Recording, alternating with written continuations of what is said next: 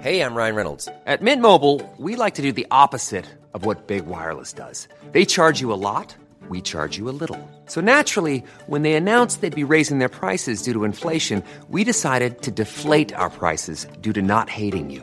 That's right. We're cutting the price of Mint Unlimited from $30 a month to just $15 a month. Give it a try at mintmobile.com slash switch. $45 upfront for three months plus taxes and fees. Promo rate for new customers for limited time. Unlimited more than 40 gigabytes per month. Slows. Full terms at mintmobile.com. Planning for your next trip? Elevate your travel style with Quince. Quince has all the jet setting essentials you'll want for your next getaway, like European linen, premium luggage options, buttery soft Italian leather bags, and so much more. And it's all priced at 50 to 80% less than similar brands. Plus, Quince only works with factories that use safe and ethical manufacturing practices. Pack your bags with high-quality essentials you'll be wearing for vacations to come with Quince. Go to quince.com slash trip for free shipping and 365-day returns.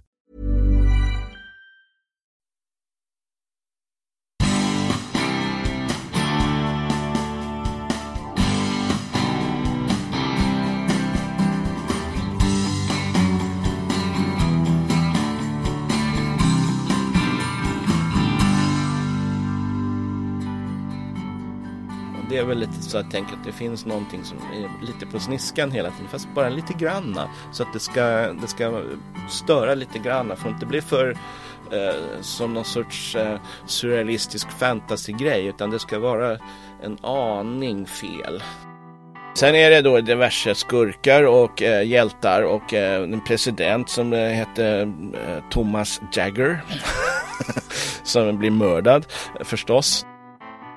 Och rätt många av mina gamla klasskompisar som då inte var så särskilt snälla men de har ju köpt mycket konst av mig när de blev äldre så att det har betalats i alla fall. Har du hört talas om den Svagiska unionen? Ett land lika stort som EU?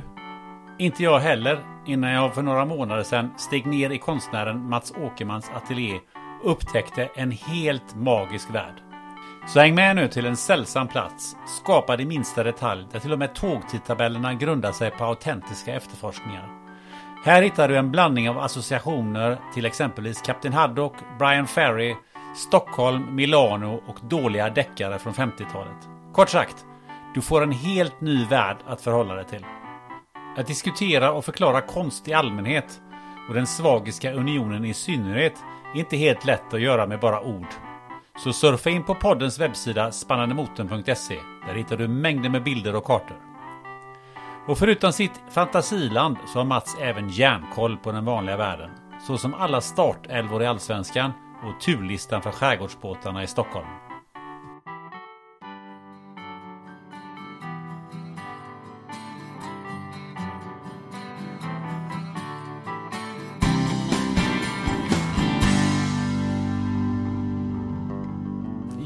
Jag tog en lunch innan jag Ja. eh, kom hit. Ja.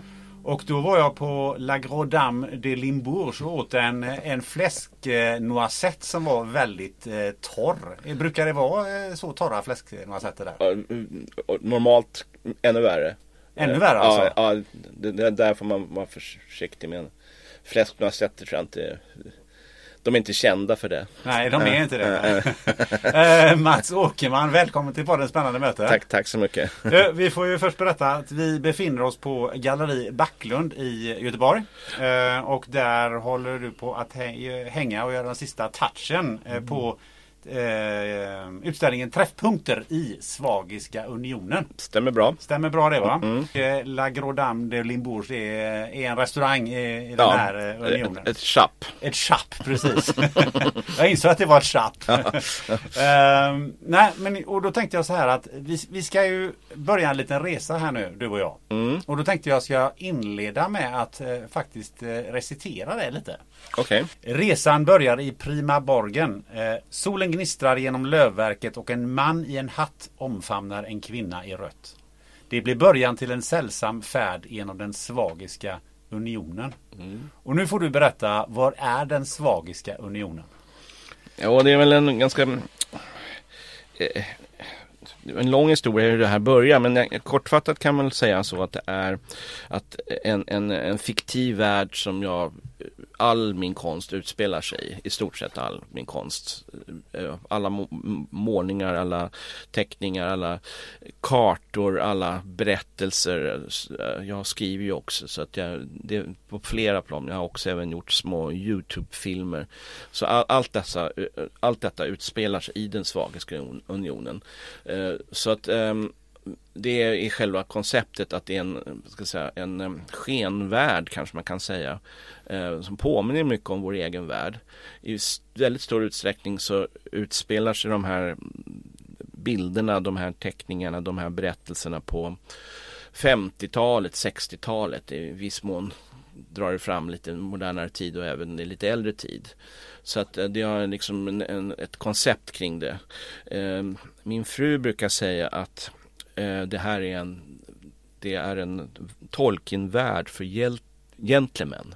Mm. Mm. Okej, okay, vad, vad, vad innebär den tolkningen? Ja, det, egentligen får du fråga min fru om den saken men, men vad hon menar väl var att det, det, vi har inga konstiga troll och eh, trollkarlar och, och sådana eh, surrealistiska saker utan folk är klädda som man gjorde på 50-talet. Och, så att eh, det är en, en, eh, ganska stilig värld på ett sätt. Mm. Hur, hur kom du på den där? Ja, det är en lång historia men när jag, om vi börjar från första början så är det ju att när jag var liten så satt jag tecknat tillsammans med, med min kusin Bosse. Och vi hade en väldigt fin samvaro. Vi var väl, man kanske skulle kalla idag för nördar. Vi satt med våran hittepåvärld och vi satt och ritade. Vi sa inte teckna, vi sa rita. Mm. Och då ritade vi kartor, då ritade vi, det var pojk, pojkintressen som tåg och båtar och eh, flygplan och sådana saker. Typiska grabbintressen. Och de här placerar vi de här kartorna så att eh, tittar vi på OS 1968 så gjorde man en skidbacke i den Svagiska unionen och eh, han gjorde motsvarande så hade man egna skidhjältar.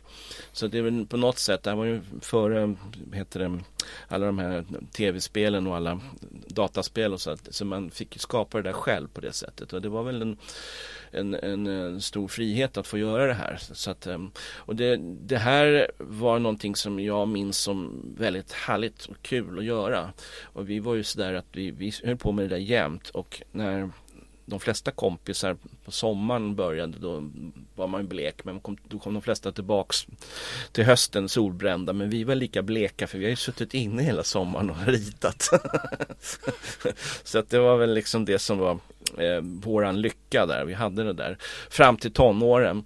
Och då började det hända saker som eh, började bubbla i kroppen som gjorde att det kändes lite töntigt och lite så här, ja det där kan man inte hålla på och sitta och rita så här. Och så här, skämdes lite grann för det var liksom coolare kompisar än min, bo, min kusin Bosse. Som var min bästa vän men som var där, men nu ska vi väl ut och festa och träffa tjejer och sådana saker. och då blev det liksom lite skämmigt med den här världen så jag släppte det då i, i 15-årsåldern ungefär. Ehm, men jag har ju kvar alla de här teckningarna som, från den tiden och eh, Bosse och jag pratar ibland fortfarande om den saken, hur, hur roligt det var. Eh, sen om jag nu går lite längre fram i tiden så var jag en sökande person som inte riktigt visste vad jag skulle ta vägen här i livet. Men efter ett tag så kom jag in på konsten och eh, tänkte jag utbilda mig till bildlärare. Det blev jag inte riktigt men jag blev konstpedagog. Eh, och parallellt med det så började jag ändå utveckla ett eget konstnärskap. Men det var ganska trevande när jag gick på Konstfack till exempel. Då målade jag eh, bilder som var eh, alltså helt andra än det jag gör idag. Eh, utan jag prövade mig fram olika stilar. Det var Picasso, det var, det var modernistisk eh, abstrakt konst och det var expressionistiskt och ja, eh, väldigt olika uttryck kan man säga. Ehm, men någonstans någon slags linje började väl växa fram och, och sen kom jag på det här med kartor, att jag alltid intresserat mig för kartor. Så jag började göra abstrakta kartor. Um, som var som abstrakta målningar på det kan man säga. Och där kom ju då det här att jag tänkte på det eh, när jag, gjorde, när jag var liten. Då. då letade jag reda på de här gamla teckningarna och då var jag någon gång i drygt 30-årsåldern. Så att jag hade prövat mig fram och då när jag kom på att jag kunde placera min konst i den världen, att jag kunde väcka den till liv igen. Då var jag på något sätt hemma i, i det, det jag håller på med idag. Och det här är alltså någon gång på 90-talet kan man väl säga som jag fann den vägen. Den, jag var lite trevande i början för det fortfarande fanns lite den här nördstämpeln kring att hålla på med det här väldigt ehm, eh, eh, jag ska säga just speciella grejen som det är att skapa en helt egen värld och en pojkvärld på något sätt. Lite manlig också så att det kanske var lite komplicerat där också på något sätt. Så att eh, det tog ett tag innan det riktigt landade. Sen skrev jag min första bok eh, som heter Retur som kom ut 2003. Och då hade jag då presenterat huvudfiguren i den Svagiska unionen och det är en man som heter Rocco Rivarossi. Jag ska förklara vad han heter strax. Um, varför han heter så. Um, uh, han uh, reser då i den Svagiska unionen. Ja, det, jag kanske ska säga det. När, när Bosse jag var små då, då hette det Svagio. Landet heter, men, och hans land hette Svegio. Så vi hade varsitt land så det, det kan vara viktigt också. Eh, men när jag nu gjorde det här på egen hand då tyckte jag att den kunde växa lite EU-influerat så det blev en union. så det blev den Svagerska unionen så det blev betydligt större och mer omfattande. Och då lät jag den här Rocco Rivarossi resa med tåg från den sydligaste delen av den här unionen upp till den stora staden som heter eh, Primaborgen eller den heter den egentligen inte så men invånarna plägar kallar den för detta. Den heter egentligen Sveaborg. Men det har sina förklaringar. De har förklarat för mig, de här invånarna, varför de inte vill säga Sveaborg. Okay. Det är väl gamla politiska problem från 1600-talet som hänger kvar där. Eh, så det var den boken som kom och då var ju liksom eh, eh, mitt koncept eh, klart på något sätt. Men jag tänkte säga att eh, vi ger oss in i eh, lite mer detaljer i den eh, mm. Svagiska unionen. Mm. För det, det finns väldigt många intressanta detaljer. Och till att börja med så tycker jag att kan du inte förklara geografin? Hur, hur, hur är den eh, uppbyggd? För det känns som att det är en blandning mellan den grekiska övärlden och Stockholms eh, skärgård eller något sånt där. Kan vara eh, så, så mån. Ehm, det har ju det har en delvis att göra med de teckningar och de kartor som jag gjorde tillsammans med Bosse då när jag var liten. Så när jag sen började rita om den här världen då ville jag inte liksom frångå för mycket hur ehm, så att säga var norr och söder och var som skulle ligga vad. Men däremot bytte jag ut väldigt mycket med namn. Eh, och eh, sen hade jag naturligtvis eh, under årens lopp har jag lärt mig en hel del också. Jag menar, man bildar sig och då kunde jag ta med mig det Eh, om olika länder och olika, alltså den här städsvärlden och hur ser det ut i Grekland, hur ser det ut i Paris, hur ser det ut i Milano. Så jag kunde ta med mig det in i den svagaste unionen. Det kunde jag inte när jag var 7-10 år. För då hade jag inte den kunskapen. Jag satt då med Bergvalls skolatlas och i stort sett härmade hur Sverige såg ut fast lite, lite, lite skruvat på något sätt. Ehm, så att det blev ju liksom en, en, en, en nytt koncept att jag kunde utveckla det. Så att fascinerande att kunna du nämner grekisk eh, övärld och Stockholms skärgård men det kan också vara eh, om man tänker sig inspirerad av Seine i Paris som glider rakt genom eh, vid Kungsholmen i Stockholm. Alltså på något, en sån koppling också kan det bli och så åker man tunnelbana så är man plötsligt i, på Broadway i New York. Hela den den känslan att man kan kombinera massa olika balla platser på fascinerande platser på, på, i samma området så att säga. Men vilka är de viktigaste balla platserna som har, som har influerat dig? ja, det finns ju flera men äh, det är väl äh, det, det är flera platser som kanske har påverkat mig mycket. Jag, jag, I och med att jag då själv är uppvuxen i Stockholm så är naturligtvis det en, en storstad som jag då kan väl. Och, och, du nämnde Stockholms skärgård där jag har sommarställe och befinner mig varje sommar. Så det är en viktig del. Men sen har jag nämnt Paris, jag nämnde Milano, jag näm kan nämna New York. York. Ehm, det, är, det är sådana storstäder, Berlin, London är städer också som jag har viss relation till. Och sen har jag en ganska stark relation till franska rivieran. Och ehm, det är där Rocco Rivarossian har sitt eh, sommarresidens på, i den gula regionen som ligger då. Det är där han åker tåg ifrån. Vilket språk talar man i? Eh, man pratar, det, det, är en stor union så det är många olika språkdräkter. Men det, det huvudspråket är svagiska mm. som påminner om svenska.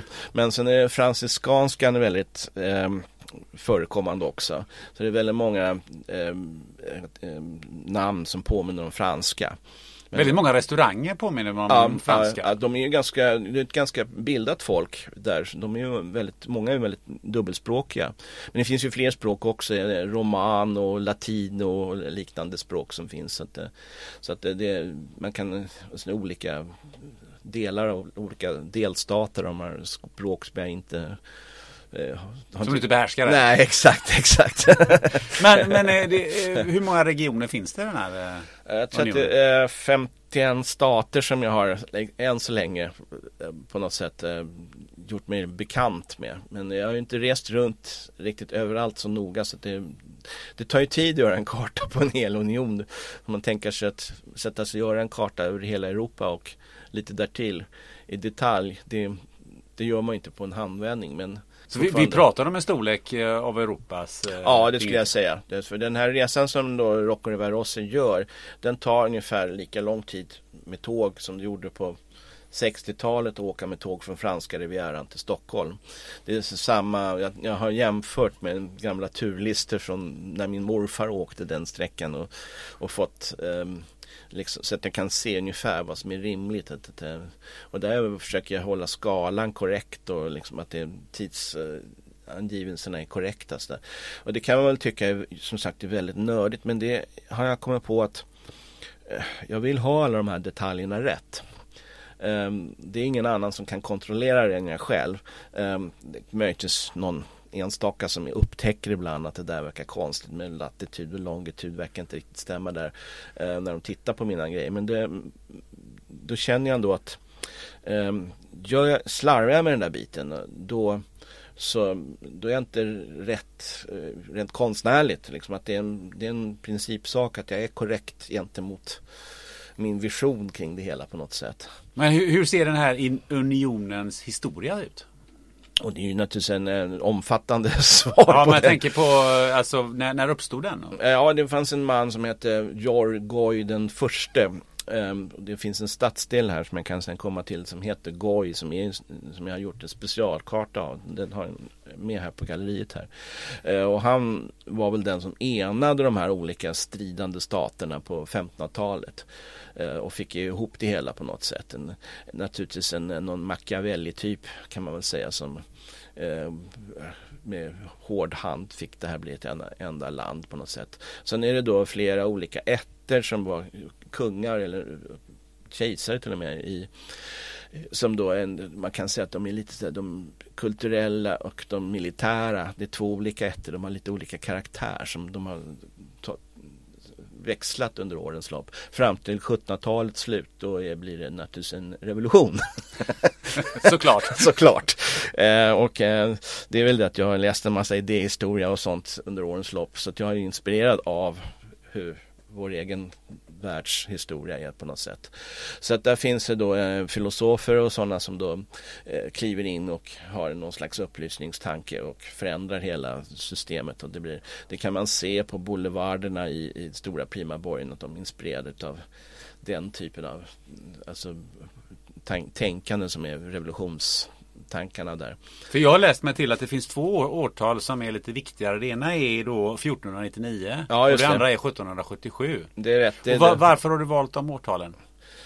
Det kan jag inte svara på. Det, Men du, då det- ska jag det- faktiskt, ja, då ska jag faktiskt, ge, ska jag faktiskt ge dig en grej här. Eh, right. Ja. eh, alltså, det är inte eh, jag som har valt det, det gjorde ju de själva. Ja, men varför har de valt? Men om man drar det till, till den verkliga världen va? Så är det faktiskt så här att 1499 Ja. eh, så erkände det tysk-romska riket. Schweiz. Där ser man. Ja, och det, var ju, det är också en union. Och eh, 1777 så var faktiskt Marocko den första staten att erkänna USA. Och det är ju också en union. ja, det stämmer. Det stämmer va?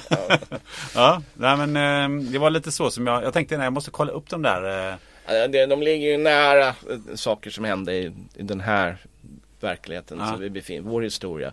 Ehm, och, och vi nu ska kalla den för. Så att ja, det är ju det är på något sätt en copy-paste av det. Eh, och det är, det, är, det är för att man ska känna igen sig på det sättet, precis som du gör här. Och- men ändå lite skruvat lite fel på något sätt. Um, man tittar på uh, Svagiska unionens flagga som finns här ute på ehm, galleriet. Här. Så är det en krona, fast själva toppen på den är lite på sniskan. Mm. Och det är väl lite så att jag tänker att det finns någonting som är lite på sniskan hela tiden fast bara lite granna. Så att det ska, det ska störa lite granna. Får inte bli för eh, som någon sorts eh, surrealistisk fantasy-grej utan det ska vara en aning fel. Eh, eh, för att vi ska förstå att det inte riktigt är den här vanliga världen som jag skildrar så att säga. Det, det här är väldigt svårt att, att, att, göra i ljud men vi, vi ska givetvis se till att eh, det kommer ut lite, lite bilder på, på webben sen som ni ja, kan mm. orientera er i den, ja, i den mm. svagiska unionen. Det ska vi se till att fixa. Eh, du, vad har du för favoritplatser i den svagiska unionen? ja, det är många. Ehm, det, det är just eh, omkring, eh, det finns ett, ah, de har, eh, istället för arrondissement som man har i Paris så finns det arrangement. Det är olika stadsdelar i Primaborgen. Och då är det, nu nämnde jag nyss Goy som är en stadsdel som jag har besökt väldigt noggrant sen, under pandemin kan man säga att jag har ägnat min, gått runt i alla de gränderna som finns där. Men även stadsdelen intill som heter Strand, där har Rocco Rivarossi sin, eh, sitt penthouse. Och där finns det många krogar och inte, där, inte långt därifrån som eh, det här schappet, den tjocka damen från Lambour mm. eh, ligger. Så att det, det är där omkring i de trakterna. Så det kan nog hända att Rocco Rivarossi har slängt, smugit in där och tagit den där fläsknoisetten också vid något tillfälle. Ja. Ja. inte jätteofta kan jag tänka mig. Nej, men jag tror han är bekant med någon av servitörerna där. Som, så att han kan, de brukar sticka till honom en, en liten bättre eh, Ah, ja. Han har vipp. Ja, han har vipp. Han, får, han äter omelett där. Men du, eh, jag tänkte på det. Monsieur kanske. ja, just det. Men du, eh, jag tänkte på, um, det finns ju lite andra eh, figurer i den här ja. stan som, som också bor där. De, definitivt gör det det. Först så är det ju främst hans mätress Diana Balla. Det, hon kallas ibland för Gloria. Mm. Eh, men eh, hon är en gammal eh, schlagersångerska mm. som eh, hade sin storhetstid på 40-talet. Um, och um, det är lite oklart deras förhållande men um, i den senaste boken det, då, är de, då är de, åker de bil tillsammans och upptäcker saker. Det verkar som det har blivit ganska på, på ålderns höst då har det blivit lite mer stabilt i deras relation. Har du några andra eh, figurer som Sen är det då diverse skurkar och eh, hjältar och eh, en president som eh, hette eh, Thomas Jagger.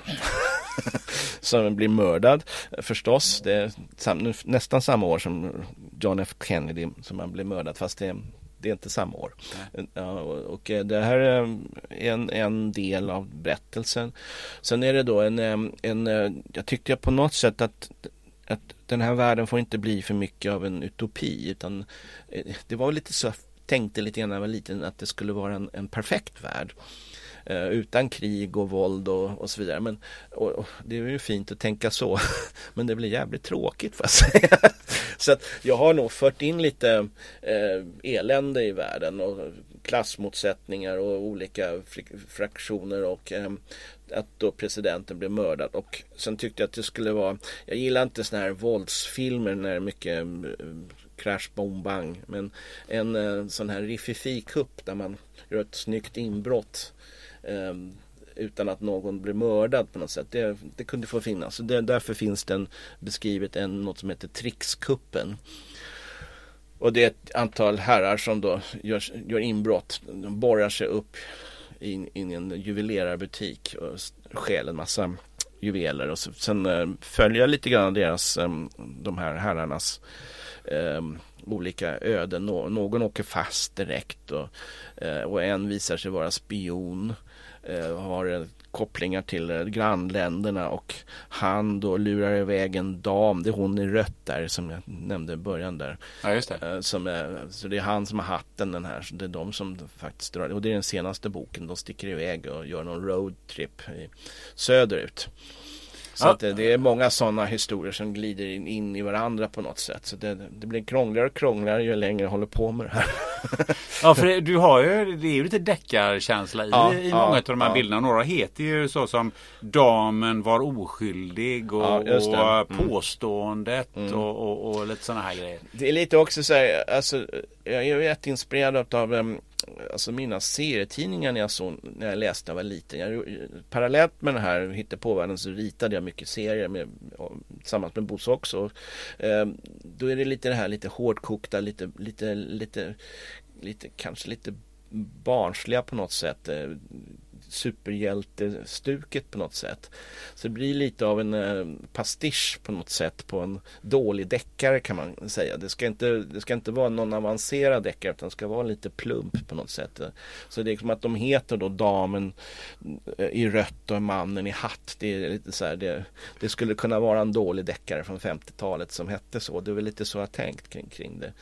Eh, Det kan ju missförstås förstås men det får man, det får man ta då. Mm, mm. Men det finns ju influenser eh, från musiken också här. Eh, I- i högsta grad, Alltså på ja, den här ja, eh, La Grodam de Limbourg så, så finns det ju någon text från, från Brian Eno. Just det.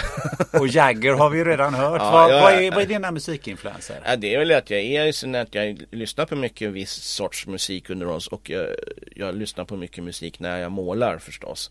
Eh, och jag har en ganska bred musiksmak men det har varit lite kul att hitta några sådana här gamla hjältar som Brian Eno är en sån som eh, han har gjort en skiva som heter Taking Tiger by Strategy och då sjunger han om The Fat Lady of Limburg. Och det är en helt galen text. Och det var ju kul att kunna få med henne då, den här tjocka tanten från Lim- Limburg är också mm, det är ju en stad som det gjordes eh, som är kopplad till medeltida konst också så det finns en en liten en sån touch i det också. Men är detta Limburg? Det finns ett Limburg i Tyskland? va? Ja det är den. den Det är den, Ja, okej. just det, Mm. det, är, det är väl det som den den kopplingen till i Brian Enos text. Mm. Jag har inte analyserat den i detalj men jag har lockats eh, att göra andra kopplingar och det kan Det är ju när jag hittar på namnen eh, så är de ju ofta att de kan ha någon sorts koppling till någonting jag har eh, lyssnat på någon bok eller läst någon film eller mu- musikartist. Ja. Sen själva Rocco Rivarossi, namnet det så att jag skulle berätta, det är Rocco det är ett, ett leksakståg och Rivarossi också ett, leksakståg. Så att tågnördarna, de här som älskar modelljärnvägar, de kopplar ju det direkt. Då. Ja, för vi ska, vi ska ju gå in på det här med eh, kommunikation och, och bilar och båtar och tåg och sådana här grejer. För det, det, det är du ju väldigt eh, influerad av. Men jag ska bara säga att Brian Eno var ju faktiskt eh, medlem i gruppen Roxy Music en gång Ja, i tiden. ja, ja, Eh, ja. För er som inte eh, kan placera Brian Eno. Jag kan ju nämna kort där också att det finns en målning här på det här galleriet nu där eh, det finns en restaurang som heter Avalon och en eh, annan liten bar som heter Casa Nova som Brian Ferry Ro, Roxy Music sjöng om. Så där har jag kopplat det även dit. Så, att, så Snyggt. det finns fler sådana. Ja, Eh, men men eh, vad jag förstår så, så, ehm, eh, så var du ju redan som barn eh, nörd när det gäller bilar och tåg och, och, och båtar och såna grejer. jag tror att jag, jag, jag, det är min läggning att när jag blir intresserad av någonting så går jag in för det. Eh, då är jag sån som person att jag, jag kan inte låta bli att fördjupa mig. Så jag håller mig undan för vissa saker men jag tänker att om jag skulle börja med det så skulle jag hålla på med den här tiden. Jag upptäckte att jag blev fotbollsintresserad för en 10-15 år och plötsligt så kan jag alla startelver i olika lag och sådär. Så att det är liksom eh, det, det är min läggning på något sätt att jag, att jag fördjupar mig i det på det Var, sättet. var det Blåvitt du upptäckte då? Nej det var inte det. Men eh, galleriet här de, de håller på Blåvitt så att eh, vi har lite diskussioner. Ja, vad, vad disku- vad, utifrån vilken horisont diskuterar du då? Ja, jag hejar på Djurgården och det var ju Då blir det väldigt intressant diskussion men det är, det är skojigt. Ja. Men eh, till, tillbaka till, till det här då nörderiet kring, kring bilar och, och vad det nu var för någonting. För redan som barn så hade du järnkoll på det här. Ja, det tror jag att jag hade. Sen eh, bli- blir det ju så att man Idag kan jag inte en bilmodell. Dagens bilar, för det, har jag, det är de här från 50-talet. Så de kan jag, de fortfarande, det sitter liksom. Det, men Citroën Paddan som är lite sån här favoritbil. Eh, Ja just det, för du har mycket Citroënger ja, i din ja det, det, det, eh, någon, målningarna. det har jag, det gillar jag. liksom. Men du, eh, du jag läste mig också till att du som sexåring kunde alla linjer i skärgårdsbåtarna. Ja, sex år kanske ta i, men jag, i alla fall, det kan jag fortfarande. Det, skärgårdsbåtar har varit en stor del av mitt liv och är det fortfarande. Eftersom att jag växte upp på en ö ute i Stockholms skärgård och där gick det en massa ångbåtar och andra fartyg förbi. Då lärde jag mig det där. Så efter ett tag kunde jag alla, alla turer och turlistor, vilka tider båtarna gick och så vidare. Väldigt, väldigt nördigt. Men ehm, eh, det där var lycka för mig på något sätt. Och det har hängt kvar så tillvida att jag, det finns en, en, en ångbåt i Stockholms skärgård som heter Blidösund. Eh, som eh, är den sista koleldade fartyget som går i Stockholms skärgård. Ehm, och är byggd 1911 så det är ett väldigt unikt fartyg. Och då finns det en vänförening som håller igång den här båten. Visserligen ägs båten av ett större rederi men, men vänföreningen är viktig och jag är ordförande i den. Så att jag har eh, den sidan också. Det, det kan man väl säga, nämna i här att det är som ett parallellspår till min konstnärliga verksamhet. Och ganska skönt att ha det som en liten, eh, eh, vad ska jag säga, det är nördigt det också men det är på på ett helt annat plan eftersom det är socialt och man träffar folk och i en yrkesmänniskor som är helt annan sorts människor än konstfolk. Och det kan jag tycka är väldigt viktigt att få träffa. För båda de här världarna är olika. eh, De är speciella. Så att, och då behöver man växla på det sättet.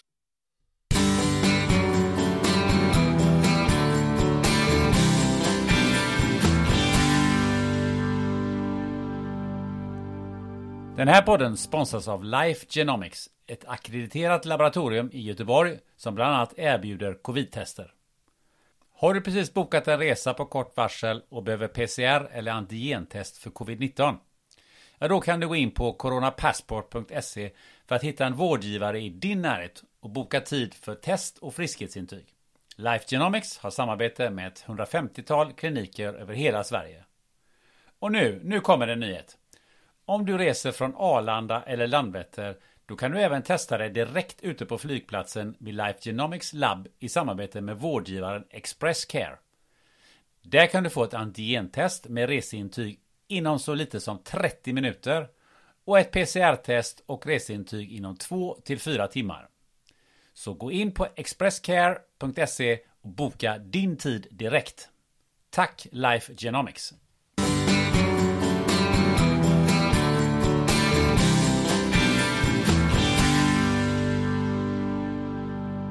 Om vi växlar och vi växlar in då på den eh, svagiska världen. Där Ja. är det mycket tåg. Apropå Det, växla. det stämmer, det stämmer. Mm. Ja, det är väl också så här från barndomsgrejen att det var eh, just man var, fascinerad med, med tåg. Det var, det var ganska vanligt på den man hade modelljärnvägar och grabbar pratade om Fleischmann eller Märklin. Det var ju som olika fotbollslag vilket man höll på nästan där. Ja, jag kommer ihåg. Jag känner igen det där också. ja, nej, min lillebror han, han, han blev retad för han gillar Fleischmann och kallar honom för bajsman. Men, men du har en egen, det finns tidtabeller och grejer till Ja, ja, ja, det är klart det måste ju finnas annars blir det ju inte någon ordning på det. Hur, hur omfattande är de tidtabellerna?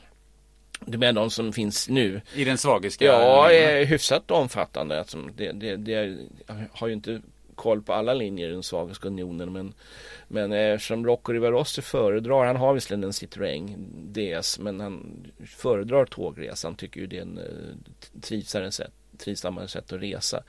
Så då har man ju följt honom då, vilka tågturer han tar och så vidare. Så att, eh, och jag har gjort en järnvägskarta här nu som finns med på galleriet här så där man kan se alla huvudsakliga tåglinjer genom unionen. Men vi, vi rör oss väldigt mycket i 50 och och Just det. 60-talet här. Ja, vad, vad, vad kommer sig att just det är, är där du så att säga gör dina målningar? Ja, det är en bra fråga men eh, på något sätt är det någon, någon eh, när man eh, som jag gör förflyttar mig i tid och rum så måste jag på något sätt rummet är ju kartan eh, men måste jag ha tiden också på något sätt och då har fallit sig så att jag, jag gillat den estetiken om man säger så på 50-talet. De filmer som jag tittat mycket på. Eh, så att ehm, det, det, är ganska snyggt tycker jag alltihopa. Det är inte, det, kan, det vill jag gärna understryka, någon slags ehm, eh, alltså reaktionärt tillbaka till den tiden eh, nostalgi på det sättet. Jag, för jag tror inte att det var bättre på den tiden än vad det är nu. Ehm, för det finns ju många som gå på den linjen. Men det, det, är inte alls det det är frågan om. Utan men det är mer att det är en estetiskt tilltalande, tycker jag, tid på det sättet. Bilarna var snyggare, kläderna var snyggare. Det var, det var, det var cool på något sätt. Um, Damerna hade vackra klänningar och männen hade stiliga kostymer med slips och så vidare. Det, var, det, var, det, det fanns någonting där som jag fascineras av. Kan ju bero på att jag själv är född på 50-talet. Det är väl kanske den mera psykologiska förklaringen men det, det låter jag någon annan svara på i så fall. Men, men skulle du kalla dig själv för nostalgiker? Nej, jag, jag, jag, vet inte riktigt. Alltså, om man tittar på ordet nostalgi finns ju den här idéhistorikern eh, Karin Johannesson som har skrivit en bok om nostalgi i, hela begreppet. Och hon fastställer att det från början var nostalgi. Det var ju en, en diagnos som militärer fick för att de eh, eh, längtade hem. Så att de om de blev förkylda då fick de ju fortsätta att strida. Men om de kunde få diagnosen nostalgi för de ville hem till mamma och pappa då kunde de bli hemförlovade. Så att det var ju någonting eftersträvansvärt att få den. så det var en diagnos alltså? Ja, det är så det började. Jag kan inte förklaringen mer, det står i den där boken. Så det började på det sättet. Men sen har ju ordet nostalgi fått en lite mera förändra betydelse. Det är lite som skämd leverpastej var någon som sa. att det är liksom att nostalgiker är ofta lite verklighetsfrånvända och inte riktigt eh, med, lever i sin egen tid utan det var bättre för allting. Och det, jag, jag, jag, jag känner ganska stark antipati till det här, jag, viss attityder att jag brukar kalla dem för det var bättre för människorna ju förr dess bättre. Ja, ja den, den, varianten och det, det, ser man ju på sociala medier de här som tycker att allting var bättre förr och liksom har ingen som helst eh, visioner av att försöka någonting bra av det som finns idag. Och det tycker jag är väldigt tröttsamt. Och jag som då, nu nämnde jag det här med ångbåten Blidösund. Det är ju en gammal båt som är viktigt att eh, bevara i dess ursprungliga skick så som den är och det är liksom uppgiften som vi har. Och det drar till sig väldigt många sådana människor och jag får ju vara kom, hantera det på något sätt. Men jag, jag, menar på att den här båten är en historisk klenod som vi ska bevara nu och så som den såg ut. Men vi måste ändå leva i vår egen tid hur vi hanterar detta. Hur, kan, hur ska trafikuppgifterna se ut? Eh, koleldning, är det bra till exempel i eh, klimatfrågor och sådana saker. Så att eh, det, det är ändå en, en, det finns en konflikt där hur man eh, hantera det här gam, det, det, gamla och så vidare. Så den, den lever jag ganska mycket med i den konflikten kan man säga. Jag, jag tänkte på det, om man ger sig tillbaka lite till, till eh, eh det, när du var barn. Hur, hur uppfattade dina föräldrar det här nörderiet? Vad, vad sa de? Det är intressant, min pappa han berättade långt efteråt att um, att han hade kommit in på min ritkammare där när jag satt och ritade med Bosse. Så han sett att jag, vi satt och ritade kartor. Så hade han tittat och ja men herregud det gjorde jag ju också så han när han var liten. Det sa han inte då men han berättade det långt senare att han, han hade reagerat på det. Så att, så att det, det, det, kanske är någon genetiskt, jag vet inte katten. så att det var uppenbarligen inget konstigt. Jag tror min pappa var rätt nördig i sig också. Han, han hade andra intressen som han fördjupade sig väldigt mycket i. Som vadå? Han kunde alla äh, slott och herresätten i Småland. Sen skrev han böcker om och han, kunde, han var Smålands expert. Men vad, vad jobbade han med? Han var förlagsredaktör. Vad sa du? Förlagsredaktör. Ah. Ja. Mm. Och mamma? Eh, mamma är hemmafru men eh, med mycket, många järn i elden och engagerad i massa olika saker kan man säga. Hade du några syskon? Ja, jag har tre syskon. Ja. Men jag är nog nördigast av mina syskon. De andra har mer beskedliga yrken som snickare och tryckare och hemtjänst och sådana saker. De var aldrig med i ditt nörderi? Och... Nej, det var framförallt min kusin Bosse. Så, jo, alltså på ett sätt, de, de har väl vissa, lik, vissa likartade intressen har vi ju men just den här tendensen att, att gå så här djupt i saker som jag gör att jag, att jag inte kan eh, låta bli och gå ett par steg till när man blir intresserad av någonting. Så när det var Roxy Music så ville man veta vem som var basist. Det ville jag veta, vem som var producent till skivan och så vidare. Men brorsan, han, de bara lyssnade. Om du förstår vad jag menar. Ja, jag förstår. Men hade du väldigt lätt att lära dig saker? Sånt har jag alltid haft lätt att lära mig. Men i skolan, man skulle lära sig biologi, det gick inte alls. Men, eh, men den typen av eh, kunskap har alltid bara smackat in direkt. Men hade du sådana idéer om att du skulle lära dig eh, typ 100 eller 1000 decimaler på pi? Nej, nej, nej. Du tänker på min fru som du har haft med här på spännande möte förut. Eh, absolut inte den, för, för, för den typen av, av, problematik. Det har jag inte lockats alls av. Utan det var mera liksom handfasta saker som just kunna vilka turer och olika ångbåtar gick på 1910-talet. Liksom, sådana saker. Det kunde jag liksom. Jag tänker på hur, eh, hur yttrade sig det i skolan? Du sa ju att skolan var, var, var inget kul eller? Nej, alltså, jag var liksom töntiga killen som inte var särskilt bra på sport. Och jag, jag fick ju sig vissa med, med eh, alltså uppmuntran när det gällde när jag satt och tecknade för det såg de att jag var duktig på. Och rätt många av mina gamla klasskompisar som då inte var så särskilt snälla men de har ju köpt mycket konst av mig när de blivit äldre så att det har betalats i alla fall. Men vad var favoritämnet förutom teckning i skolan? Sådär?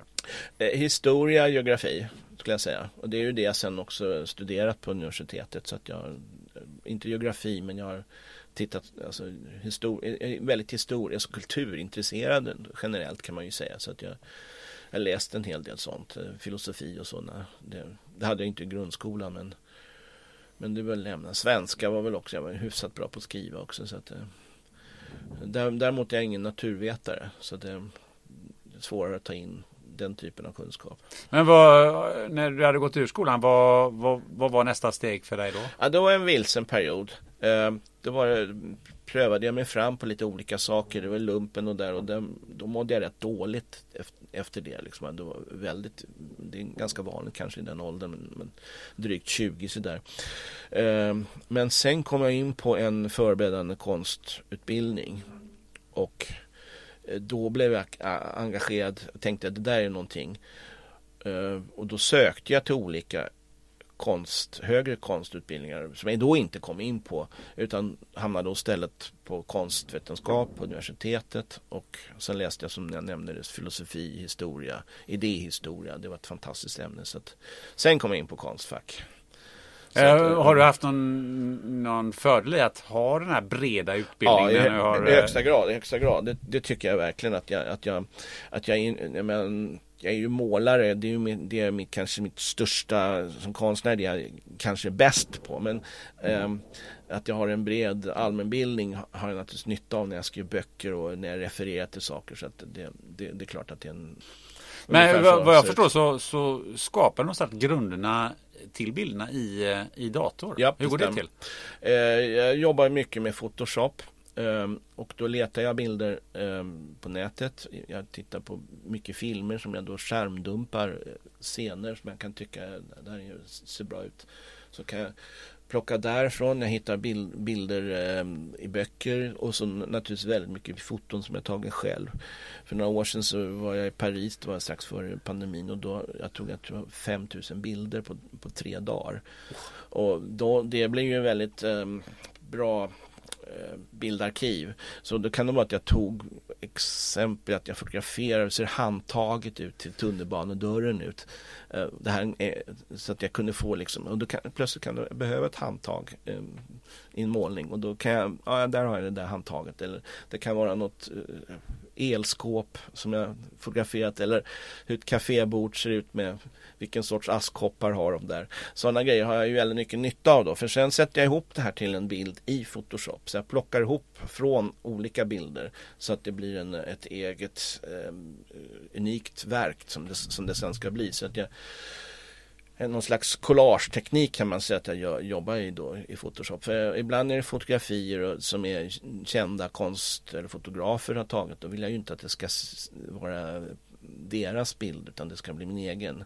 Jag kan börja med att jag spegelvänder. Och sen är det viktigt också att nu ska jag, den här bilden som jag bygger då i datan den ska jag placera på en karta i den Svagenska unionen.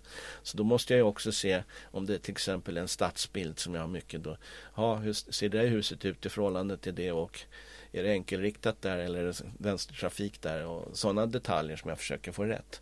Så mm. det, det, är rätt mycket pyssel med det. Så du, du utgår liksom från att sätta ihop den här bilden och sen sätter du in den i kartan, inte tvärtom? Uh, det kan vara att jag har ibland tänkt att nu vill jag se hur det ser ut uh, på den platsen i kartan och då har jag letat bilder som passar för eh, hitta den så att jag så det kan gå, gå från det hållet också. Så att eh, är det så att en, eh, en gränd i någon eh, lite speciella, lite sämre, rugg, ruffiga kvarter. Då har jag letat bilder utifrån den, den så att jag sen sätter ihop det på det sättet. Sen har jag gjort den här bilden Oftast kan det bli flera stycken idéer där. Så skriver jag ut det på min skrivare. Sen set, klistrar jag upp dem på, på, mitt, på en skiva intill på stafflit. Och sen ställer jag fram duken. Och så målar jag då utifrån den. Och, Men eh, jag har ju varit i eh, den här eh, ateljén, ateljén ja, ja. och jag hade ju förmånen att intervjua Jenny Åkerman där. Ja. Och den ligger ju så att säga i källarplan på, mm, mm, på mm. Kungsholmen. Och jag undrar lite om hur, hur många dagar i sträck tillbringar du liksom där innan du åker hem? Det kan se lite olika ut. Nu blev det ju väldigt mycket på grund av pandemin. Så min fru, hon hade, eh, hennes mamma gick ju tragiskt bort i, i, på grund av då covid. Och då blev hon, eh, ta hand om väldigt mycket om sin gamla pappa som i och för sig är förhållandevis pigg för var 95 år. Men, så hon har ju varit jättemycket med honom. Och sen har vi inte haft några andra sociala så barnen har växt ur huset. Så att det, då blev det ju att jag kunde ju köra på väldigt mycket ateljén. Eh, och det var ju kreativt bra men väldigt lite ensamt, eh, eller mycket ensamt. Att isolera sig så pass mycket. Så det, det tyckte jag var lite jobbigt. Men det, det har resulterat i den här utställningen. Så det är i stort sett väldigt mycket här som är nymålat och det är ovanligt att jag kan prestera så mycket på det sättet. Så det blev väldigt mycket den. Men sen även innan pandemin kunde det bli så att det var någon, att jag kanske var en vecka i sträck i ateljén bara för att det är enklare att eftersom jag jobbar på natten, jag ska åka hem klockan fyra på morgonen.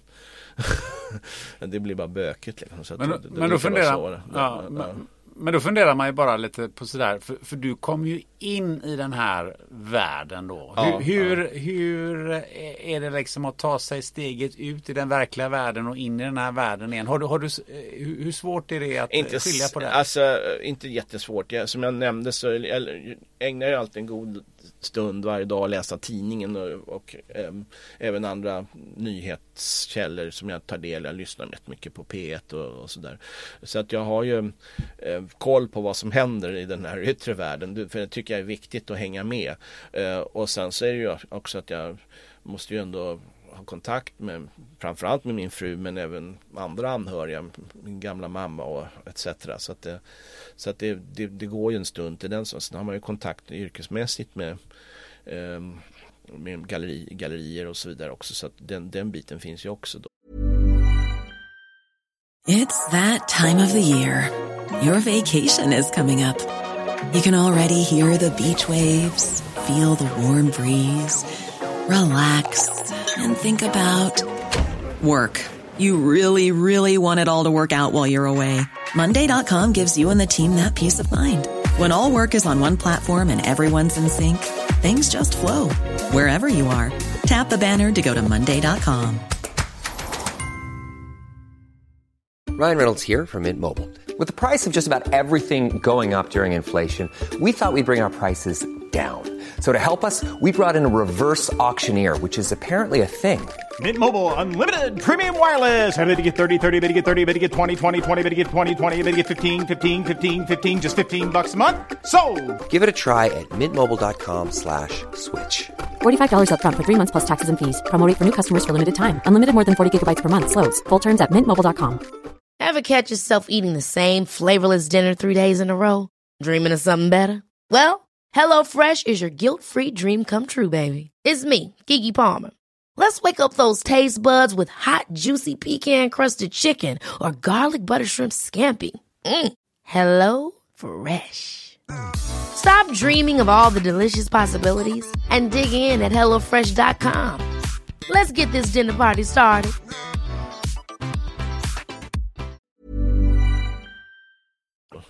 Men uh, rent tankemässigt när du, när du befinner dig i de här perioderna där nere och sen ska man säga att du har suttit där åtta timmar och målat och sen ska du somna. Är, är liksom, tänker du eh, i, är du kvar i den svagiska unionen? Jo, då, eller, det, eller? det kan nog vara. Det kan nog vara. Fram, alltså, jag tycker när man vaknar så är, något, det är man en ny människa varje dag. Så att ehm, då får man ju liksom återerövra det. Men det är klart det går ju snabbare när jag befinner mig redan i ateljén.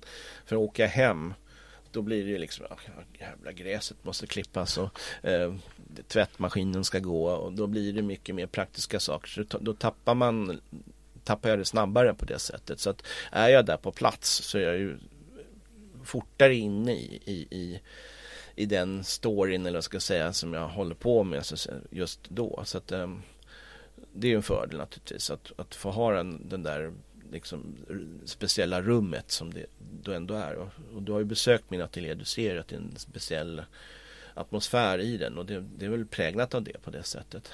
Ehm, ja, men som du har sagt vid ett par tillfällen här nu. Du, eh, du målar ju inte bara utan du skriver ju också. Ja, och ja. beskriver de här eh, eh, målningarna och det som, Mm. som händer. Det finns ju hela stories kring det. Ja, man tänkte så här att, att eh, jag ska recitera en, eh, en text. Och det går så här då. Eh, en afton två dagar senare blistrade det till. Efter att ha besökt en bistro vid Place de Ville var de båda purkna och beskänkta. Maten de hade serverats var kall och oaptitlig och dessutom hade de fått vänta alldeles för länge innan den kom på bordet. De hade kompenserat detta, dessa brister genom att, hålla i, Eh, genom att hälla i sig flertalet kannor surt rödvin. Eh, de tog en lång slirig promenad genom kvarter i stadens södra delar. På en bakgata i närheten av Garde Marchandise kom det tidigare samtalsämnet på tal igen. Och nu citerar jag. Du är ett blötdjur. Och du, du är en apsvansad sladderfågel. Och du, du, du, du är en nerlusad torrboll. Eh, och du, du, du är en prålig knölsvan. Tillståndet blev hotfullt. Han ställde henne mot en vägg. Hon sparkade honom på smalbenet och sa Jag ska göra papegojpaj på hela dig. Din förbaskade sopprot. Och, och eh, då funderar jag på var kom det här språket ifrån? Ja, en, en och annan kanske anar att det är Tintin. Ja, jag hade gissat, jag hade tänkt att här finns en viss är av Kapten Haddock. Ja, det är klart att det är så. Det, det, det, fast det är inte hans citat utan jag har ju skruvat på det eftersom det, jag tar mig den friheten och så vidare. Så att ehm, eh, det, det finns en koppling där. Det var någon slags lite absurdistisk eh, sida som jag tycker är roligt om man kan få in det och de, det blir ändå ehm, de har ju en, den här berättelsen som det här paret, det är den här mannen och den här kvinnan som eh, ger sig ut på den här roadtrippen. De, det blir ju en kärlekshistoria till en början men sen blir de mer och mer osams och så slutar det i katastrof förstås. Ehm, så att ehm, då vill jag ändå få in just den känslan när de kom i, i, i gräl med varandra att det skulle bli ett, det, ett, ja, att det blir skrivet med en smula humor på något sätt. Det, det är väl så jag tänkte. Men har, har du läst mycket Tintin då? Inte, Som- nej inte alls egentligen inte. Men, eh, men det är klart jag har koll. Men det, det är inte det är serie, att det, serietecknar, serietidningar som jag läste mycket när jag var liten generellt på något sätt. Men just Tintin är ju, det är ju kult. just, just den här berättelsen med de här två paret som reser, de reser alltså med bil. Han, han eh, var tidigare med i den här trickskuppen och hon är då någon eh, kvinna som lockas till farliga män. Eh, de drar iväg med en stulen amerikansk bil kan, kan man inte säga för det här är ju en, inte i Amerika, men den en jänkare kanske man kan säga. Eh, och sen så har de, tror de först att massa pengar men det visar sig att de har slarvat bort det. De, det, och det är en komplicerad historia där också. Men de kommer ner till den eh, sydliga gula regionen där Rocco Rossi har sitt residens. Men de hamnar på en ö lite utanför, ute i hav, mitt ute i havet och där har de en väldigt romantiskt och eh, älskog och hela köret. Sen eh, tröttnar hon, hon tycker det blir lite enformigt och så då åker de över till den lilla universitetsstaden som heter Flör som ligger nere i den gula regionen. Och där eh, utspelar sig det här grälet och sen så drar hon med bilen. Um, så att det, och det slutar med nog ännu en större katastrof sen. Det här är då plockat, inspirerat av en film som heter eh, Tokstollen eh, Pierrot Le Fou och eh, Jean-Paul Belmondo som dog här om veckan spelar huvudrollen i den tillsammans med Anna Karina, en dansk-fransk äh, skådespelerska. Den filmen är, har jag liksom på något sätt plockat storyn från. Äh, och hon har en röd klänning där också, Anna Karina. Så alltså, det är mycket de två som jag har haft i tankarna, fast då i den svagaste unionen. Och det kan man väl naturligtvis tycka att jag härmar då en film. Men jag, jag tar mig den friheten att göra det. Att man kan ändra så pass mycket ändå så att um, jag känner ändå att jag skapar någonting nytt utifrån det här. Och det ser man på hur konst har skapats under alla tider så har det alltid varit så att man plockar från en annan berättelse till en, annan, till en ny berättelse. Parafraser så att säga, pastischer och så vidare. Så att det, det är inget konstigt så. Nej, jag som har jobbat i reklambranschen, jag vet ja, hur det här funkar. Ja, ja, ja, då vet du precis. du, men, men du använder ju förutom det här Tintin-influerade språket så använder du ändå en hel del ord som är eh, ganska gamla svenska ja, ord. Alltså jag har läst mig till alltså sånt som är eh, Jag fick slå upp proselyter, eh, sprakfåle, rabulist och advokat advokatorisk. Ja, okej. Okay. det där kommer ju knappast från Tintin. Nej, nej, men det är väl också att jag vill få till en känsla av att det här inte är nu 2000-talet här utspelar sig. Att det, en, det finns någon slags lite ålderdomligt språk i det hela också. Eh, jag vet att min lektör, eller så kallar honom för, som, han tyckte kanske att jag tog i lite för mycket med de där orden. Men jag, samtidigt det gav en, en viss touch till, till berättelsen att de fanns med de här orden. Jag tänkte hoppa lite till eh, eh en politisk del i det här. Eh, du har ju en tavla med i, eh, i den här utställningen som heter Till det öppna samhällets mm, försvar. Mm, mm. Um, kan du berätta lite mer om det? uh, ja, det, det, det, stämmer. Det är på något sätt inte någon specifik eh, att jag tar politisk ställning på något sätt. I, och i någon mån att jag, jag tror ju på det här öppna samhället, demokratiska samhället så. Det, det gör jag ju. Och då är det, om man tittar noggrannare på den här målningen så ser man att eh, det är ett café som är till vänster. Där det finns en en bar eller en, en restaurang som heter La Société of Art och det är det öppna samhället. Och sen kan man se på jalusin där att de, de säljer en öl som heter K-Popper. Och då är, vet de som känner till att Karl Popper han skrev en bok som heter Öppna samhället och dess fiender som han skrev eh, andra världskriget någonting som handlar om en uppgörelse mot eh, fascismen, kommunismen och nazismen som är just ett, ett, ett försvar för det här samhället som vi har byggt upp den demokratin. Eh, och det är klart att det är en koppling då jag, fast jag hade lekt med att jag döpt om det och att det är en öl då som heter K-popper. Så det finns lite sådana kopplingar till det. Liksom att det och det är klart att i, i den svagaste unionen förekommer politiska tvister och konflikter. Det finns olika partier och så vidare. Så att eh, det finns en parallell där. Men det, det går inte att göra det, placera det direkt i vår politiska verklighet. Men det, det, är på samma sätt där som att det är en, en, en en, en, en parallell värld och då blir det en parallell politik om man säger så. Ja, för, för jag tänker på, på det också. Finns det, finns det förorter eller problemområden i, i den Ja, det, det, gör det nog. Alltså, ja, det har jag inte fördjupat men det, det, är klart att det gör. Alltså det, det, det eh, favelor och sådana här riktiga slumområden. Alltså det, det, det, jag, jag plockade in dem därför att det kändes som att ehm, det, det var ju sorgligt att behöva göra för det är så hemskt liksom med människor som bor trångt och eh, fattigt och så. så. Men eh, det blir en, en ehm, ändå ehm, en, mer rimligt på något sätt att det, de konflikterna finns när, när man tar in det i, i den världen också. Finns det flyktingar? Ja, det gör det. Ja. Var har de flytt ifrån? Vad, vad finns utanför den svagiska unionen? Det är också en sån sak som jag inte helt, helt utvecklat så mycket men det, det är klart det finns eh, motsättningar på det sättet också. Eh, så att, En, en sak jag funderar på när jag tittar på, på de här tavlorna det är ju eh, människor oftast i, i en viss ålder och det är aldrig barn med på i, i de här Mm. tavlorna. Finns det, någon, eh, finns det någon baktanke med det? Ja, eh, kanske en teknisk fråga. Det är svårt att måla barn. Jaha. Och det är så, jag har alldeles för lite cyklar också i målningen.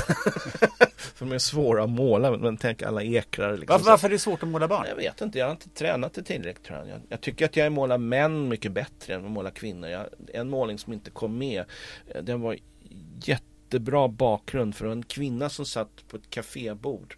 Ehm, och det är en regnig sån här, man ser ut mot gatan. Så sitter den här kvinnan som ska vara en stilig kvinna. Jag hade lite, plockat lite bilder från Grace Kelly. Som jag tänkte jag skulle, det skulle inte vara Grace Kelly men jag tittade på det när jag jobbade med för, förlagarna. Och hon läser tidningen, hon sitter där elegant och läser den här tidningen. Men jag fick inte till ansiktet.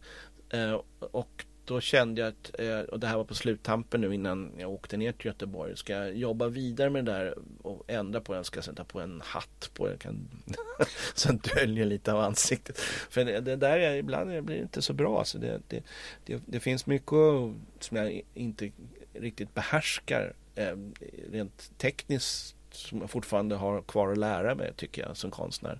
Sen har jag väl naturligtvis eh, lärt mig massa under årens lopp också men det är också en utmaning att ja, det där är jag dålig på. Jag behöver, där behöver jag bli bättre på att måla. Och att man målar män bättre kan ju bero på att jag är man. Eh, det, det vet jag när jag själv var lärare på konstskola att killar målade bättre män när de hade modell sådär och tjejer var bättre på att måla tjejer. Så att det, på något sätt de känner sitt kön på något sätt. Eh, Det var en iakttagelse som jag gjorde då. Jag kan inte svara på om den gäller idag men eh, det, var, det, kanske är ganska logiskt trots allt.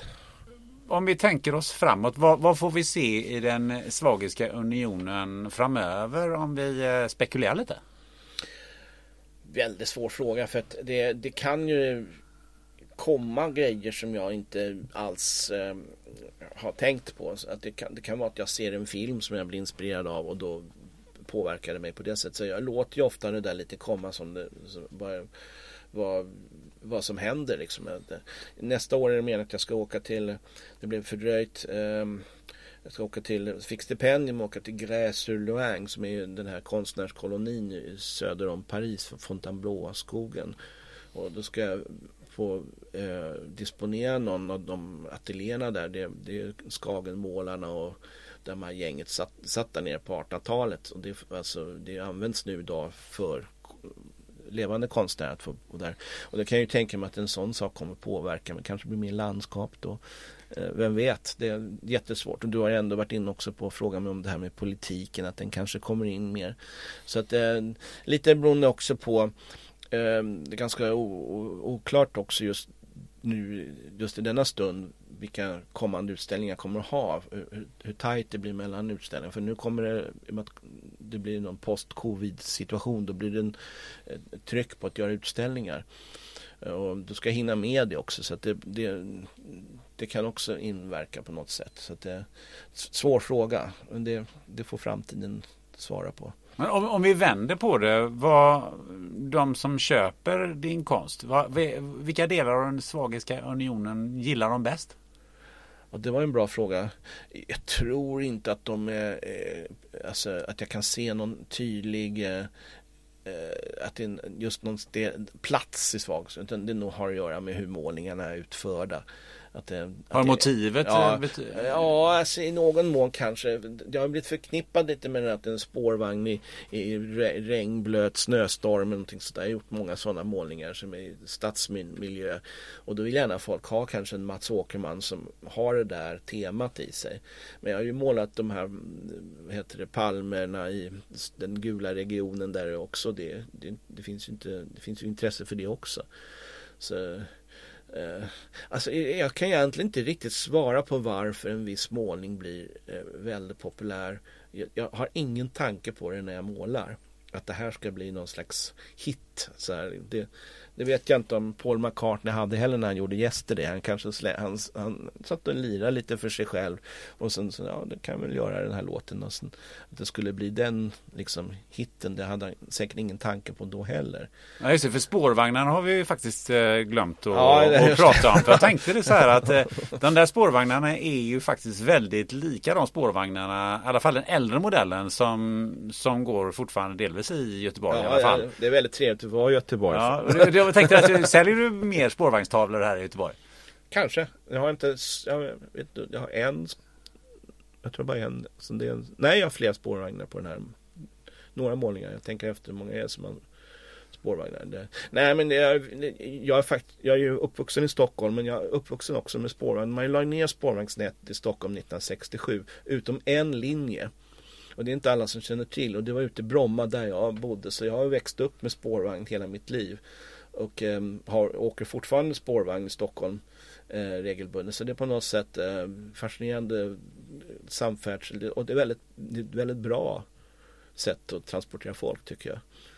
Det är det som kallas för tvärbanan i, Ja, den? Nockebybanan är Nockebybanan. ja, som är den som funnits hela tiden. Tvärbanan är ju ny, de bygger ut Stockholm. Det var ett stort misstag att ta bort spårvagnarna i Stockholm på, på 60-talet tycker jag. Det, och det har de ju sen själva insett politikerna när de bygger ut spårvagnsnätet. För det, det är ju lättare för en spårvagn att ta sig fram än en buss. Dessutom har de ju längre eh, livslängd spårvagnar så ekonomiskt sett är det ju smart att ha kvar det.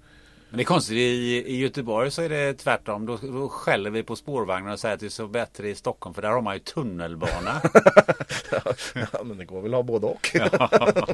ja, det gör det ju säkert. det- Det, låter ju som en bra kombo. tu- Tunnelbana i den Svagiska unionen också. Också. Ja, det gör det. Ja, Ja. det Ja, det. Jo, det. ja, det är bara i Göteborg som det inte finns. det kommer väl det också. Ja. Ehm, eh, vi behöver närma oss eh, eh, slutet på det här eh, samtalet. Eh, och jag tänkte liksom hur, hur, hur har det känts? Jätteroligt, intressant. Eh, Jag tänkte kanske att det är svårt att prata så länge men det, det finns ju alltid mycket att prata om. Du har, du har ju ställt bra frågor här. Ja, för jag tänkte att det, det är väl din första podd va? Ja, eh, den här formen ja, det stämmer. Mm, mm. Oftast blir det intervjuer som är mycket kort, kortfattade och då märker man när då, då skär ner väldigt mycket av Mm. det man säger. Men fick du eh, göra lång, långa utläggningar om den svagaste unionen? Men det, tycker jag var vi- intressant. Visst är det så och eh, det, det är ju naturligtvis att det är ganska outtömligt hela ämnet. Det, det är ju liksom Det finns ju mycket som helst att göra. Och det är väl Kanske man kan sammanfatta det med att jag tycker att det, att det är så praktiskt att ha en sån koncept. För jag har ju aldrig problem att- hitta på något. Jag, jag, jag lider ju aldrig alltså brist på ämne. Att jag, det finns ju alltid någonting att plocka. Så jag bara kliva in där och så, finns, så, så har jag någonting att göra konst av. Och det vet jag ju innan jag började jobba med Den svagaste unionen att jag kunde, vad ska jag måla idag? Liksom att det var eh, hitta rätt grej att gå på. Liksom att det var, ska, liksom sätta igång på något sätt. Men det, det bekymret har inte jag. Så, och det är, en, det är en fördel förstås. Du, eh, om du skulle få eh, önska en gäst som du tycker att jag borde intervjua den här eh, podden. Har du, har du någon sån fundering kring det? Eh, det, det är en tjej som jobbar här Ever catch yourself eating the same flavorless dinner three days in a row? Dreaming of something better? Well, HelloFresh is your guilt-free dream come true, baby. It's me, Kiki Palmer. Let's wake up those taste buds with hot, juicy pecan-crusted chicken or garlic butter shrimp scampi. Mm. Hello Fresh. Stop dreaming of all the delicious possibilities and dig in at HelloFresh.com. Let's get this dinner party started.